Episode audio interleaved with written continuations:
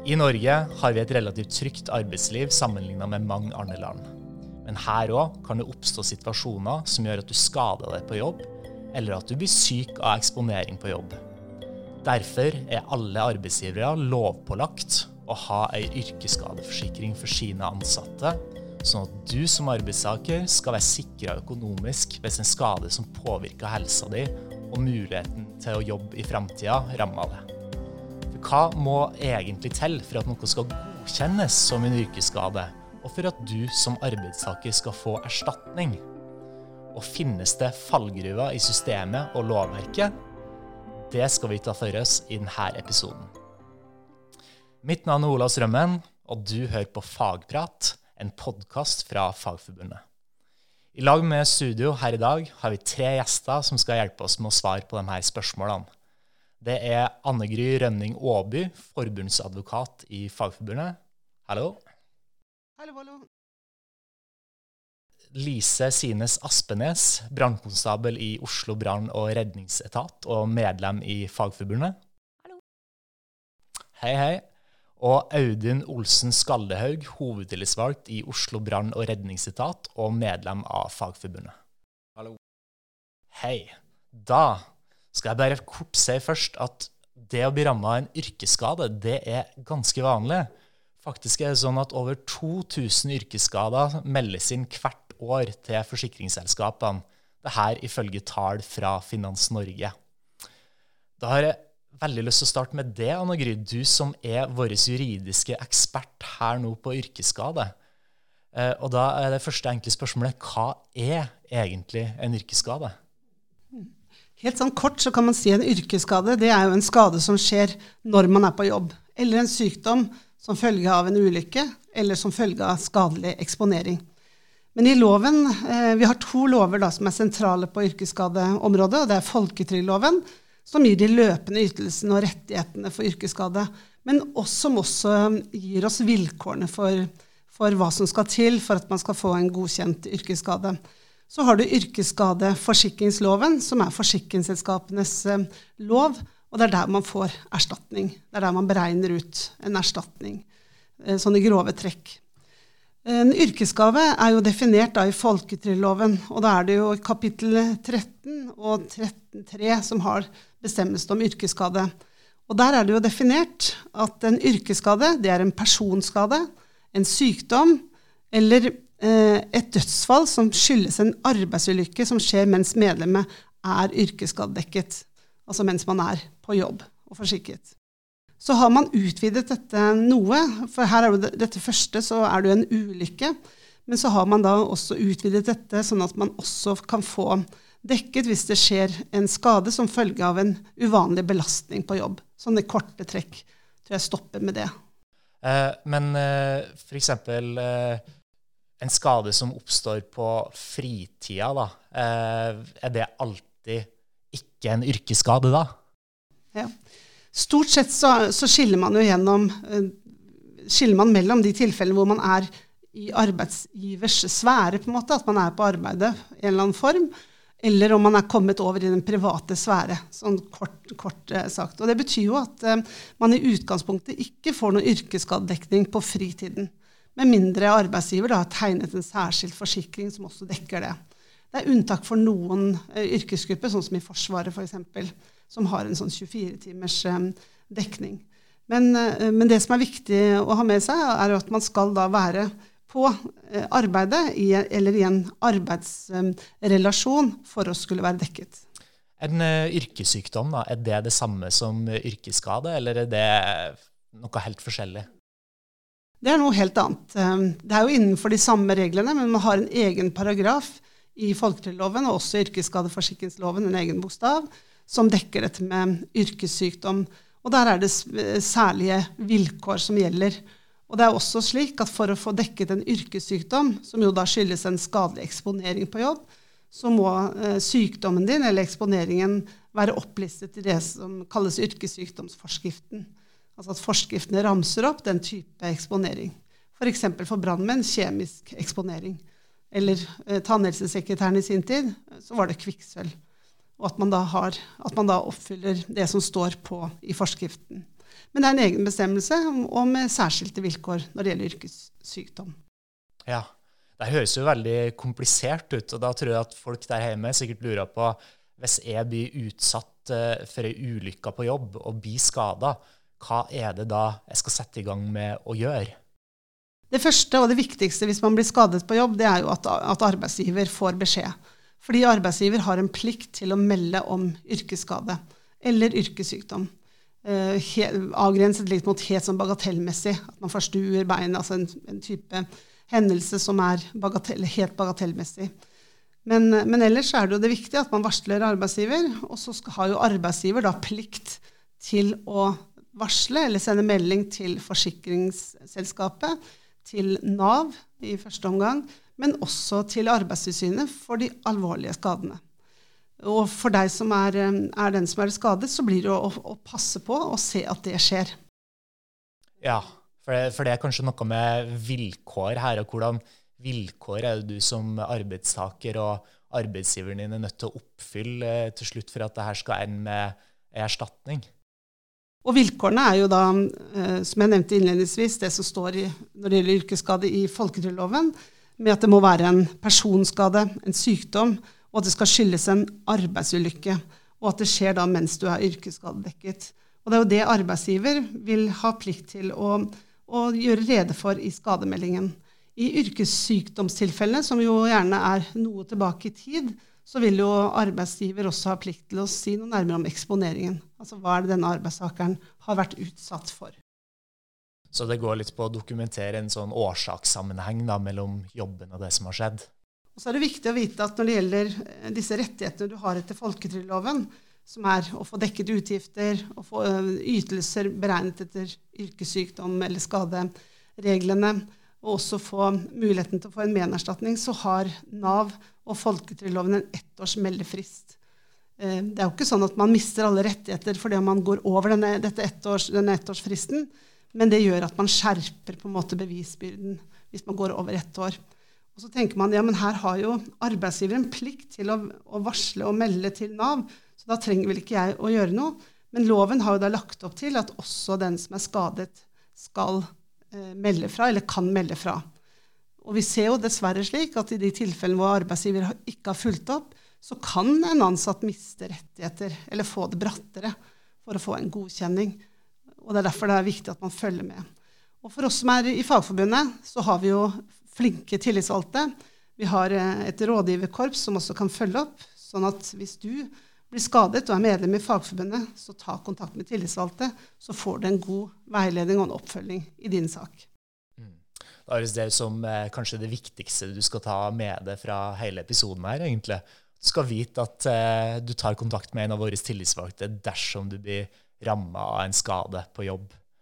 Eh, når det gjaldt det med Nav og forsikringsselskapet, hva er det egentlig de eh, gjør? Hvem bestemmer hva innenfor det her? Det er jo sånn at Både Nav og forsikringsselskapet vurderer en yrkesskade ut fra det samme regelsettet. Og det er også sånn at Vilkårene sånn som det er beskrevet i loven, er de samme. Så man har i utgangspunktet den samme vurderingen. Samtidig så ser vi jo at forsikringsselskapet og Nav kan vurdere en sak på ulik måte. Man kan få en godkjenning i Nav og et avslag i forsikringsselskapet, og også uh, motsatt. Det Nav er opptatt av, de er jo raskt inne.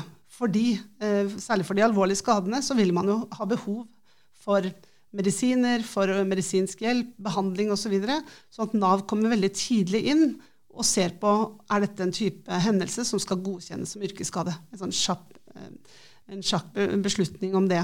Og så vil, vil, det jo gått litt tid før man da vet om en person blir varig ufør, og da blir det en ny vurdering om det er årsakssammenheng da, mellom den skaden og de plagene du har. Og Det er vel kanskje den vanligste misforståelsen, at man tror hvis jeg blir skadet på jobb, ja, da får jeg, da får jeg en godkjenning. Og, at, og, vi ser også i skademeldingen at medlemmene er veldig opptatt av å beskrive selve skaden.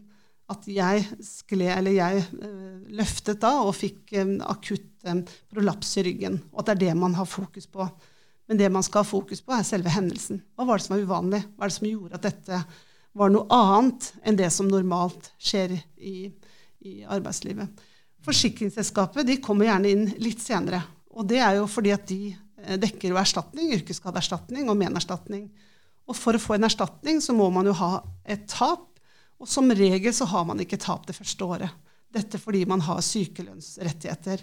Kan være unntak i noen privat, i noen privat sektor, men for eh, de som jobber i offentlig sektor, eller som har tariffavtaler, eller tjener lavere inntekt enn 6G, så vil man jo få full lønn under sykdom. Sånn forsikringsskapet kommer først inn etter et år. Ja. Ok, men da, da tenker jeg at vi kan ta noen sånne situasjoner da, som vi kan gå igjennom. Det er sånn at folk får en liten illustrasjon på hva det her handler om. Eh, hva om du blir skada på reisen til jobb eller i lunsjpausen på, på, jobb? Hva er det som gjelder da? I utgangspunktet kan du ta det siste spørsmålet først, og det er jo lunsjpausen. Det, når man er på arbeid, så man også, er man også dekket i lunsjen. Eh, og man er også dekket med trimaktivitet som skjer i jobb, altså som er arrangert og er i regi av arbeidsgiver. Det som kan være annerledes, er jo, er jo i de tilfellene hvor man da velger å gå ut i lunsjen og gjøre noe annet på veien, kanskje, eller gå på en restaurant istedenfor det normale. Da vil det jo være en vurdering om du da har brakt deg selv over i den private sfære. Det er vel det som er nøkkelordet. Jeg da, gjør jeg det nå for min egen del, eller er det noe som arbeidsgiver har, har verdsatt. Så lunsj vil du i utgangspunktet være dekket. Men når det gjelder reise til og fra jobb, så vil du etter folketrygdloven og yrkesskadeforsikringsloven stort sett ikke være dekket på reise til og fra jobb. Men det er annerledes for de sektor, særlig offentlig sektor, har det i alle tariffområder. Også noen privat sektor så har man tariffavtaler som gir deg rett til dekning også på reise til og fra jobb.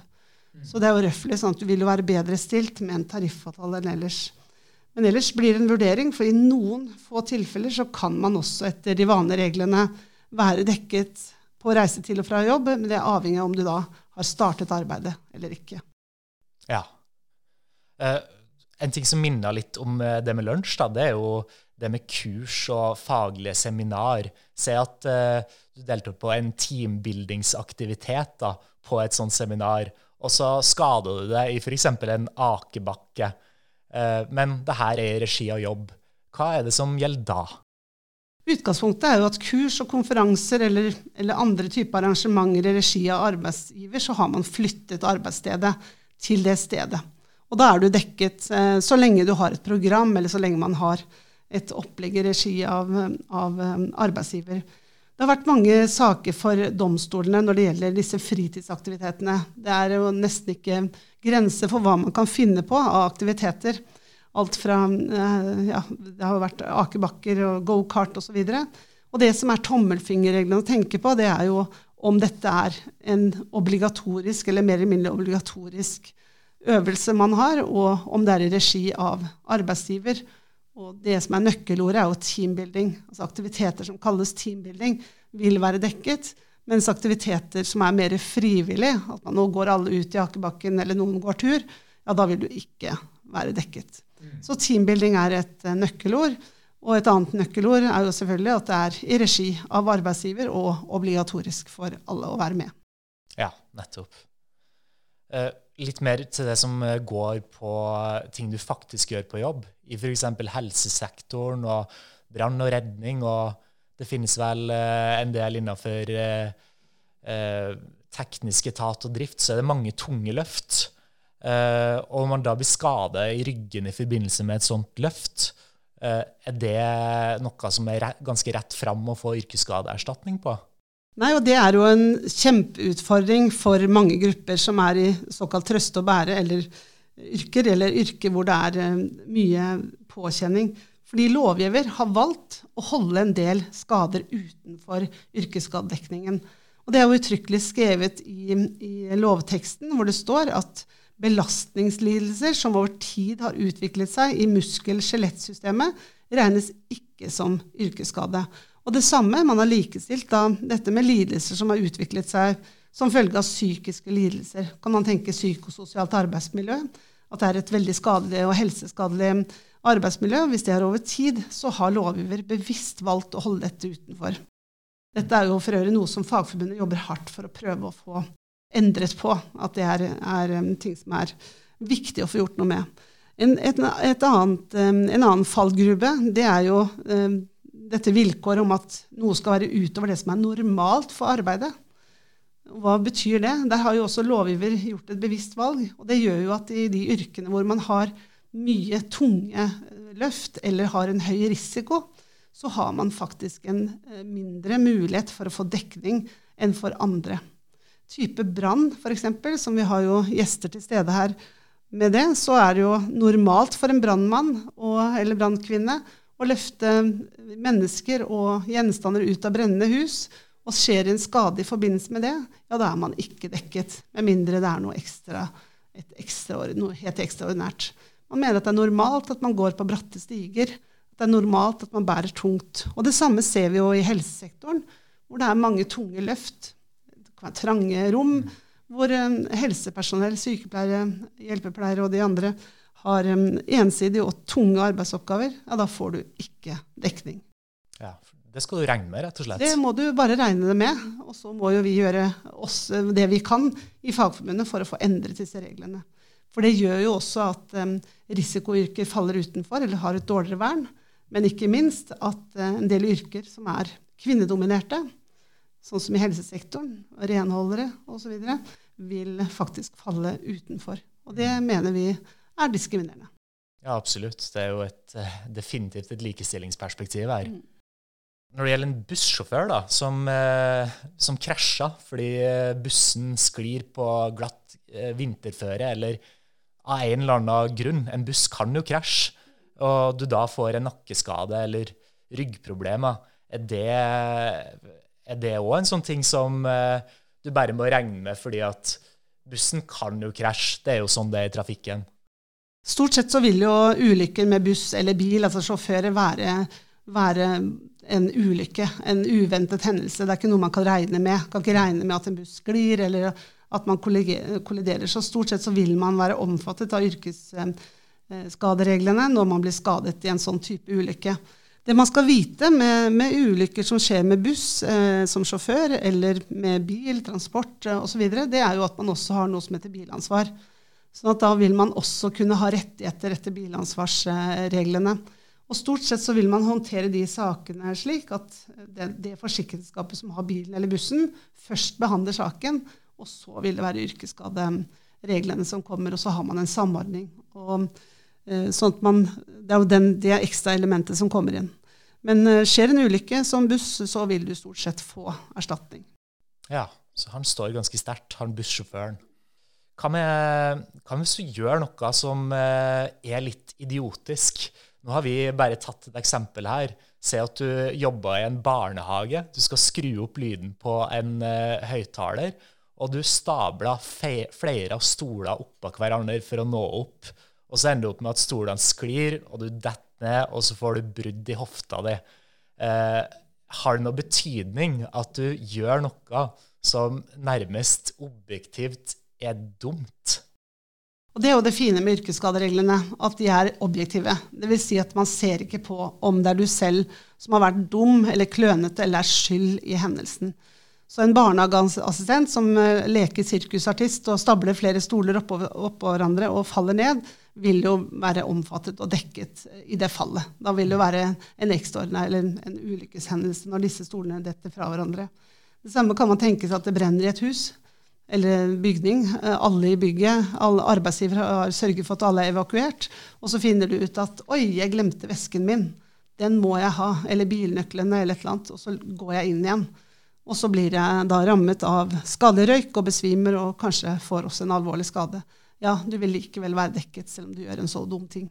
Fordi yrkesskadereglene er objektive og ser ikke på hvem som er årsaken, eller om det er noe skyld. Ok, ja, Det er faktisk litt betryggende å høre. Vi har jo hatt litt, eh, litt, sånne saker når det gjelder covid etter denne pandemien vi har hatt. Eh, og se at du har vært smitta av covid eh, på jobb, og så ender det med at du er innlagt på sykehus, og at du senere har noen varige seinskader. Det høres jo ut som en ting som kanskje kan være litt tricky ut fra det du har sagt til nå. Får man yrkesskadeerstatning for noe sånt? Nei, og Da gjorde jo lovgiver et, et grep når eh, vi startet med pandemien, hvor man da endret yrkessykdomslisten, altså den listen hvor det står hvilke sykdommer som, som kan dekkes, og der står covid nevnt. Sånn at covid i seg sjøl kan være en yrkessykdom. Men så er det stort men, og det er jo det forbeholdet om at det skal ha skjedd i et, um, i et miljø hvor det er særlig smitterisiko. Og det er vel det som gjør at eh, sånn som i dag, så vil de som jobber i helsevesenet, vil være omfattet. Jobber du en, i en ambulanse, så vil du være omfattet. Men ellers så vil det være en konkret vurdering av hvor smittefarlig miljø du jobbet i. Men covid kan dekkes da etter yrkesskadereglene. Så er det jo det andre vilkåret for, å, for at man skal få dekket en skade, det er jo at det skal være en komplikasjon. Da. Altså at det må være noe mer enn bare at man har vært sykemeldt men at man har en alvorlig komplikasjon etter covid-smitten. Så det vil egentlig i ytterste konsekvens si at ei yrkesgruppe sånn som en renholder, da, som jobber på sykehus, der er det ganske lett å få erstatning. Men hvis denne renholderen har jobba på ei skole, så stiller det seg annerledes. Og Det er jo en, eh, et spørsmål som vi må se om. Vi har jo ikke fått så mye saker inn på det ennå, men å se på dette med barnehage, f.eks., med skole, Samtidig så vet vi at det var veldig mye smitte ellers i, i samfunnet, så det vil jo alltid være en grense. Skal man gi noen den fordelen det er å være omfattet av yrkesskadereglene, kontra eh, den store hopen med mennesker som faktisk ble smittet av covid, og som i dag sliter med alvorlige senfølger. Så lovgiver har da valgt da, å knytte det opp mot eh, smittefarlig, eller særlig smittefarlig arbeidsmiljø. Og det er jo det vi blir vurdert opp mot, og som vi da må, må vurdere. Vi har vel en sak som vi har sett på nå, som er eh, en som jobbet i kirken. Og da vet man at kirken var jo åpen eh, i en periode, stengt for, for, de fleste, men at den likevel var, var, var, for noen. Og det er jo et spørsmål. Vil man være dekket der? Og da må man jo foreta en konkret vurdering. Og fasiten har vi ikke ennå. Ja. ja, konkret vurdering. Eh, vi har jo hun eh, Lise Sines Aspenes her. Du er jo eh, brannkonstabel i Oslo brann- og redningsetat. Og du har jo sjøl opplevd å få en yrkesskade, og da regner jeg med det har vært gjenstand for en sånn konkret vurdering. Eh, og du har jo opplevd at det med å få yrkesskadeerstatning, det er ikke så veldig enkelt. Eh, så kan du først bare si litt om eh, hva det var som egentlig skjedde? Ja, Nei, eh, dessverre så var det ikke så enkelt som jeg kanskje trodde sjøl. Eh, dette er jo tilbake i 2019, så er det noen år tilbake nå. Men eh, jeg var på jobb, og vi fikk et oppdrag der vi, det ble beslutta av min leder, som hadde kontakt med de som bodde der. De var ikke hjemme, men vi måtte komme oss inn i, i leiligheten i tredje etasje. Og da fikk vi vite av de at terrassedøra var åpen, så det ble bestemt at vi skulle bruke en, en skyvestige som vi har på bilen. Det er en treledda stige som, som, ligger på taket, og som veier 85 kg. Så har vi en intern rutine om at vi setter opp den to og to. Men eh, på en måte det, den tyngste delen av løftet er utført av én person. Og det ble min jobb. Eh, der den eh, ble reist i, i eh, stående posisjon. Dette var jo òg på natta og eh, midt rundt påsketider, så det var kaldt og glatt og litt is og litt snø på bakken. og eh, den ble, Vi kan vel si sånn at den ble satt opp eh, under helt andre forhold enn det vi gjør når vi trener på det eh, sånn utenfor at det er reelle situasjoner. Så det ble min jobb å sette den opp, og den eh, veit jeg jo er ustabil, for den er tung. Eh, men eh, den var nok litt mer enn vanlig. Og eh, det gjorde til at den sto litt ustødig, og jeg eh, dytta den oppover. Og det gjorde til at jeg fikk en rykk i, i hodet mitt, når, eh, eller i nakken, da, når den òg rykka til fra underlaget. Og da kjente jeg egentlig at eh, man kan kalle det nesten som et sånn pop eller et knekk i nakken, og at det kom sånn stråling ut i, i overkroppen. da. Så jeg kjente jo at det skjedde noe akutt, og at det skjedde noe med en gang. Men det tok, eh, det tok litt tid før det kanskje var mulig å plassere litt eh, hva som gjorde vondt, eller hvordan det gjorde vondt. Så det, det var under eh, løfta av skyvestigen eh, der min skade oppsto, da. Hva var det som eh, skjedde videre? Gjorde arbeidsgiver det de skulle gjøre, og Gjorde du, gjorde du det som Anne Gry nettopp har sagt at man må gjøre etter en yrkesskade? Hvordan var den prosessen? Jeg har jo lært veldig mye eh, av min egen eh, prosess, og dessverre kanskje ikke til min fordel. For jeg har nok vært litt i den bolken som Anne Gry prater om, at jeg tenkte at Først så tenkte jeg at dette går nok over. Jeg sto jo oppreist, og det var ikke sånn at jeg ikke klarte å bevege kroppen min, men jeg kjente at noe var galt. Eh, kanskje et snev av stolthet og litt sånn skummelt siden jeg hadde bare jobba i ett år da. Ville ikke ved et svakt ledd som sa at eh, oi, nå skjedde det noe, eller jeg skada meg på et eller annet vis, men jeg visste ikke helt hvordan eller hva som hadde skjedd. Så jeg gjorde nok eh, min første feil med at jeg ikke ga beskjed med en gang. Jeg beit litt i meg og tenkte at dette går sikkert over, jeg har aldri skada meg før. Men når det ikke gjorde det, og jeg da ga beskjed til arbeidsgiveren min, så, så ble det jo satt i gang at jeg ble anbefalt et uh, fysiosenter jeg burde gå til uh, og få hjelp, og, og, at det skulle meldes inn til Nav. Så jeg fikk jo på en måte uh, litt hjelp, men jeg har jo også sett at man skal ha en god oversikt sjøl òg. Det er en tung prosess. Det, og mye du skal være litt nøye på fra starten av. Mm. Vite hvilken rekkefølge du skal gjøre ting i også. Og så jeg mener jo at man er litt avhengig av at uh, vi har et system som fungerer der de kommer inn med en gang når noen har skada seg, og så er det sånn OK, dette må vi gjøre, og vi skal hjelpe deg. Og så setter man seg ned sammen og, og ser på det, da. Men uh, hva det her endte med, da? Var det sånn at uh, du da ikke fikk erstatning, eller har du fått erstatning nå uh, til slutt? Nei, dette har jo dessverre endt med tap på alle fronter. Det endte jo til slutt òg med at jeg fikk advokatstøtte fra um, Fagforbundet. Så jeg, jeg fikk heldigvis etter hvert litt mer hjelp til disse tunge prosessene. Men det endte allikevel ikke til min fordel. Så jeg har aldri fått det godkjent som en yrkesskade, den, den skaden som skjedde da. Nei. Hva, hva, var begrunnelsen eh, til forsikringsselskap eller eventuelt Nav på det her? Det er jo eh, Anne Gry har vært litt inn på det, hun òg. Men eh, en konkret tilbakemelding fra Nav er vel egentlig at eh, jeg burde ha tålt det, med tanke på jobben jeg har som brannkonstabel. Så var dette et rutineoppdrag med rutineverktøy, og det skulle jeg på en måte ha, ha tålt, da. Og det er jo mye som kan ligge under det å, tåle det. Det er jo eh, alt med øyet som ser. Men eh, ja, hva er et rutineoppdrag for oss? Det er jo eh, kanskje litt vanskelig å svare ut på, for alt er normalt, og alt er unormalt. Ja, vi går jo litt tilbake til den her med Skal dere regne med at det skjer sånne ting? Og jobben deres er jo i stor grad å håndtere det uforutsette, på en måte. Så det oppstår jo eh, et veldig sånn rart dilemma der. Det er ikke noe tvil om det. Nei, absolutt eh, ikke. Det, vi veit aldri hva vi på en måte går til når vi drar på jobb. Eh, og det er jo en del av pakka vi på en måte har takka ja til. Eh, men samtidig så så er vi jo bare mennesker, vi òg, som har behov for vår egen sikkerhet og, og, og, vår egen støtte rundt oss hvis noe skulle skje, da. Mm.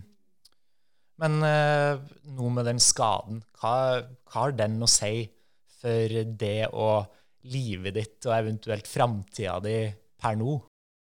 Nå eh, føler jeg jo på mange måter at jeg har vært ganske heldig. Jeg, eh, jeg er jo tilbake i full jobb. Ja, denne skaden endte jo med en operasjon og en protese i nakken, så det, jeg var vekk i nesten et år fra jobb. Så det, det krevde mye opptrening eh, for å komme tilbake. Jeg hadde noen nerveskader som gjorde det litt eh, mer trøblete i forhold til å få igjen styrke i, i venstrearmen min og sånn. Så det, det, krevde en del opptrening og en del behandling. Så, men jeg, eh, jeg har kommet tilbake på jobb og fungerer helt fint.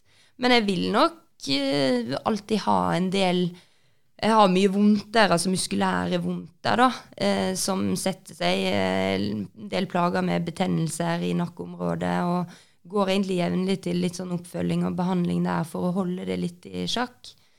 For vi har jo en, eh, en arbeidshverdag som krever eh, en del uforutsette hendelser og, og eh, mye tunge, altfor tunge løft til, eh, til eh, raske bevegelser uten oppvarming på kroppen. da.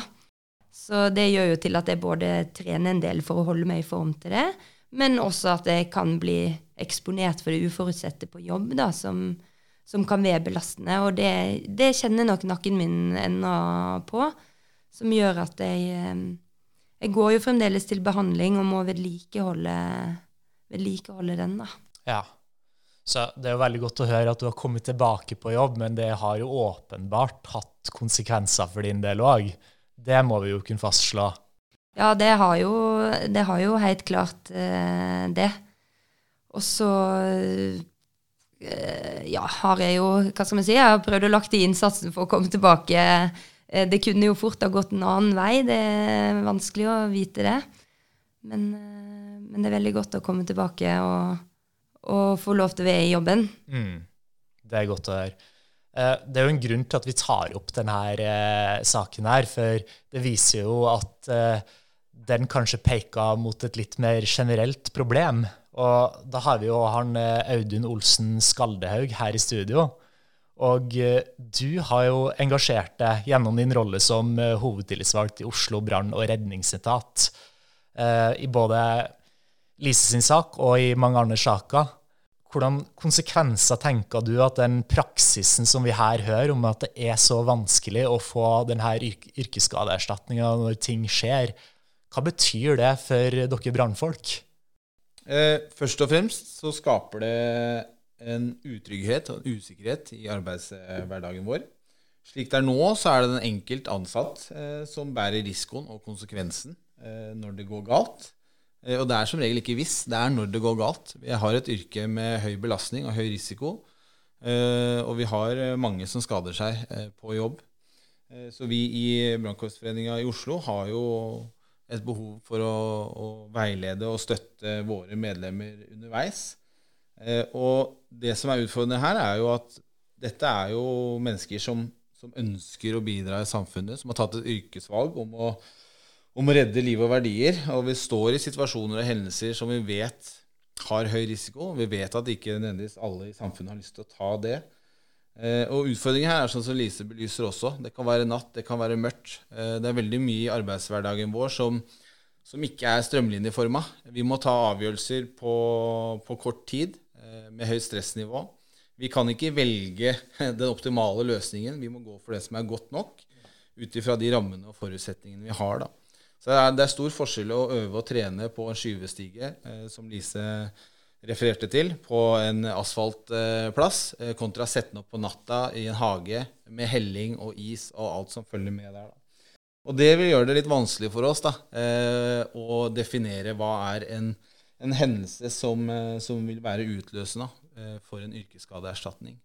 Usedvanlig belastning eller en uventa hendelse, det er, det er, nesten hverdagen vår, på en måte. Og det er det som gjør det ganske utfordrende for oss. For den, den høye risikoen er jo det som blir brukt som et argument for at vi ikke får yrkesskadeerstatningen vår. Da. Og det er ganske frustrerende. Vi har mange hendelser i løpet av år eh, basert på, på, det vi gjør, og vår medlemsmasse, som tilsier at vi må inn og prøve å bistå tidlig her. da. Eh, og nå har jeg vært på seminar med Anne Gry og liksom lært en god del i forhold til, til prosessen som går der. Kanskje noe av det viktigste er å være tidlig inne og veilede litt i forhold til den skademeldinga som skal sendes inn.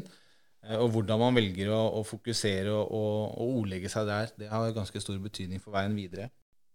Altså, det, er liksom, det er ikke hva som har skjedd, det, det, er ordlyden og at du gjør det formelle riktig. Ja, og ha fokus på hva er det som gjør at den hendelsen her er usedvanlig eller uforutsett. Eh, I større grad enn å liksom vektlegge hva du har skada deg, eller hvordan du har skada deg. Da. Og vi øver jo mye for å å minimere risiko når vi er ute på oppdrag. Og en viktig del av det å øve og trene er å øve reelt, da, i hvert fall for vår del. Og skal vi få til det, så vil det alltid være en restrisiko der også. Eh, så vi, vi, klarer aldri å eliminere det. Eh, men eh, det er i, det i brann, det er under vann, eh, det er i høyden, eh, det er under samraste bygninger. Eh, og det er mye stress, og, og, samfunnet generelt har en forventning til at vi løser oppdragene fortest mulig og på best mulig måte. Eh, så det vil jo legge press på de som er der og utfører, utfører jobben. Eh, så det er, det er, frustrerende at vi som utsetter oss for, for denne risikoen, da, og har størst sannsynlighet for å bli skada, det er også vi som har størst sannsynlighet for å få avslag på yrkesskadeerstatninga vår. Da. Ja, det er jo et uh, kjempeparadoks. Tror du at uh, det her er noe som kan uh, føre til at det blir mindre rekruttering til yrket, hvis at uh, denne praksisen fortsetter? Ja, det, det, er et godt spørsmål. Det har jeg faktisk reflektert litt rundt uh, i senere tid også. I hvert fall når det er mer og mer fokus på hvor kreftfremkallende jobben vår kan være. Vi utsetter oss for, for røyk og kjemikalier vi ikke kjenner til. Nå viser den saken Anne Gry har vært med i forhold til Henry Sørensen og og prostatakreft er også eh, hvor vanskelig det kan være å vinne gjennom eh, og belyse problematikken og, og, bevise at man faktisk har vært utsatt for, for giftige stoffer som, som er kreftfremkallende. Eh, det i sammenheng med, med fokuset nå på yrkesskader jeg, jeg, tror og håper det har en effekt, og at man forstår risikoen man løper da, ved å faktisk ta et yrkesvalg sånn som det her. Jeg husker sjøl når jeg begynte som, som brannkonstabelaspirant. Det var ikke jeg hadde ikke tenkt så langt fram. Eh, så det er jo også noe som kanskje burde være et fokus på når man, når man er ute og rekrutterer eh, og ønsker folk inn til det som blir en ny fagskole etter hvert nå også.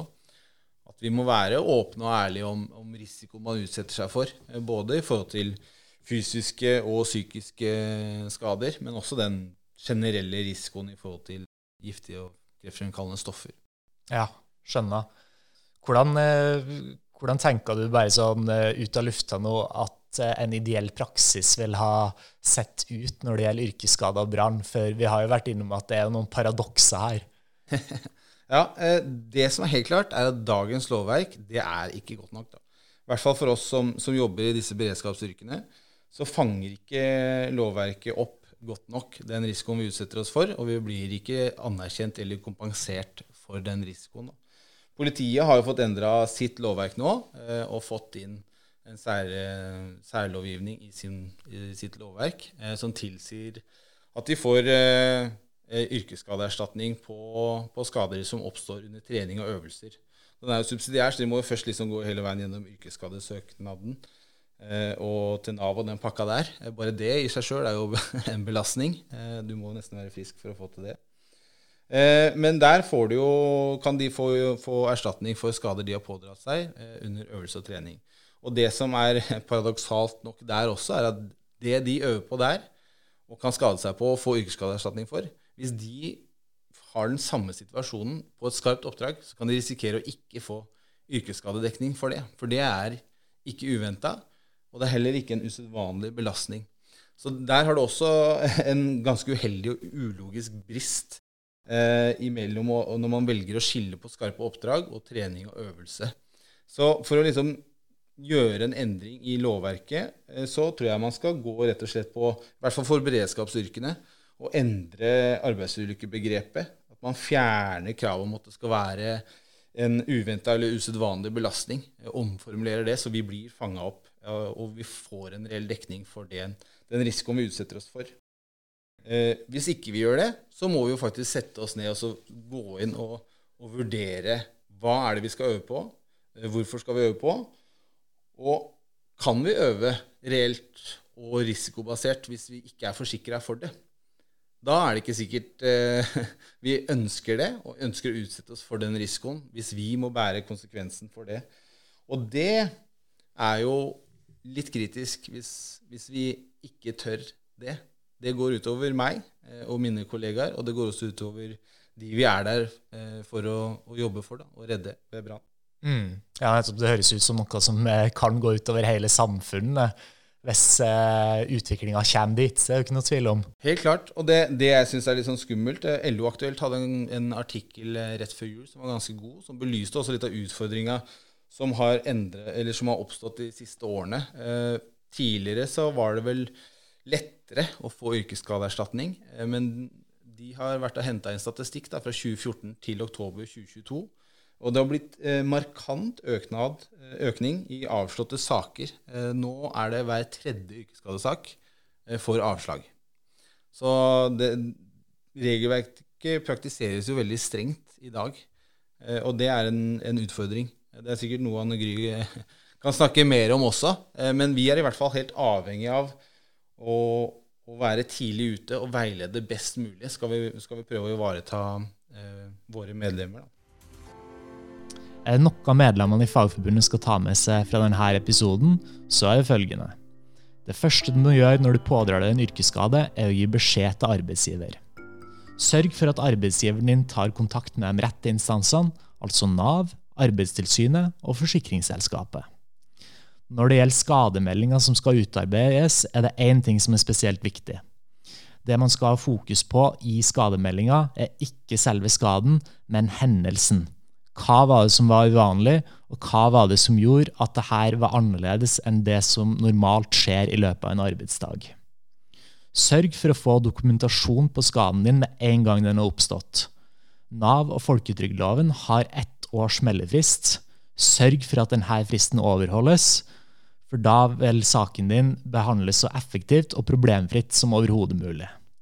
Og selvfølgelig, snakk med din nærmeste tillitsvalgte så sørger de for å ta saken din videre til god behandling i Fagforbundet. Så en beskjed til det som vil høre mer om temaet yrkesskade og yrkessykdom. Eh, det kommer òg en del to av denne episoden. Der går vi enda mer inn i temaet yrkessykdom og tar for oss saken til tidligere brannmann Henry Sørensen, som har fått prostatakreft og hudkreft, noe som vi i Fagforbundet og Henry mener skyldes arbeidsforholdene og eksponeringa han ble utsatt for da han jobba som brannkonstabel. Rettslig har jo saken møtt problemer, og hva grunnen til det er, hvor saken står nå, og hva saken betyr for rettssikkerheten til ansatte i brann- og redningstjenesten, det vil Anne Gry Rønning Aaby kunne fortelle mer om i del to, så hør på den. Da gjenstår det bare å takke for meg og si takk til dem som har hørt på helt til nå. Og en stor takk til Anne Gry Rønning Aaby, Lise Sines Aspenes, Audun Olsen Skaldehaug, for at de tok seg tid til å komme i studio og øse av sin ekspertise. Mitt navn er Olav Strømmen, og du har hørt en episode av Fagprat, en podkast laga av Fagforbundet. Abonner gjerne på Fagprat i din foretrukne podkastavspiller, og husk at du også kan like oss på Facebook.